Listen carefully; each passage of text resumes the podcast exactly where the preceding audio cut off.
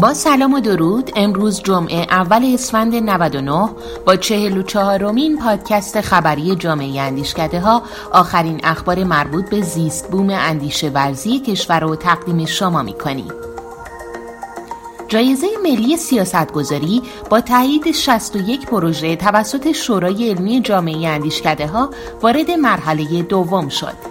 این مرحله از شنبه 9 اسفند آغاز میشه و طی اون 61 پژوهش از 33 اندیشکده در 16 پنل موضوعی ارائه و ارزیابی میشن.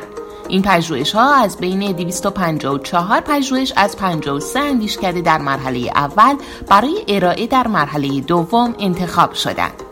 از شنبه 9 اسفند ماه می‌تونین پخش زنده پنل های مرحله دوم جایزه ملی سیاست گذاری رو از صفحه اینستاگرام یا کانال آپارات جامعه اندیشکده ها دنبال کنید.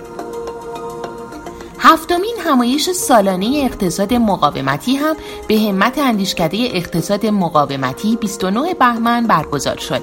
این همایش با سه نشست تخصصی همراه بود و به بررسی تجارت منطقه‌ای اولویت راهبردی اختصاص داشت. کانال همایش در تلگرام و سایت مسیر اقتصاد گزارش برگزاری این همایش رو روی خروجی هاشون منتشر می. و خبر تاثیر اندیشکده اینکه با همکاری دفتر مطالعات دیپلماسی اقتصادی برای نخستین بار کمیته دیپلماسی اقتصادی در مجلس شورای اسلامی تأسیس شد. این کمیته 12 بهمن ماه تشکیل شد و جلسه افتتاحیش رو 27 بهمن در سطح معاونین بین الملل هیئت وزرا برگزار کرد.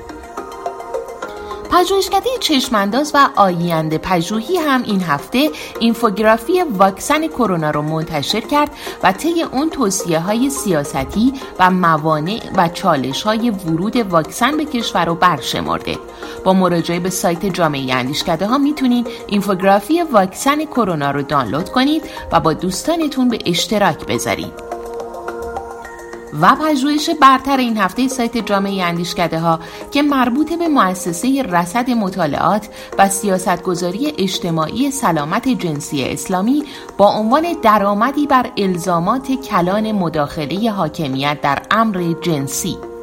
در این پژوهش با اشاره به تغییرات فرهنگی و اجتماعی دو دهه اخیر جامعه در حوزه فرهنگ جنسی درباره گسترش آسیب‌های اجتماعی در زمینه زیست جنسی گفته شده که نیاز فزاینده به تربیت جنسی رو موجب شده.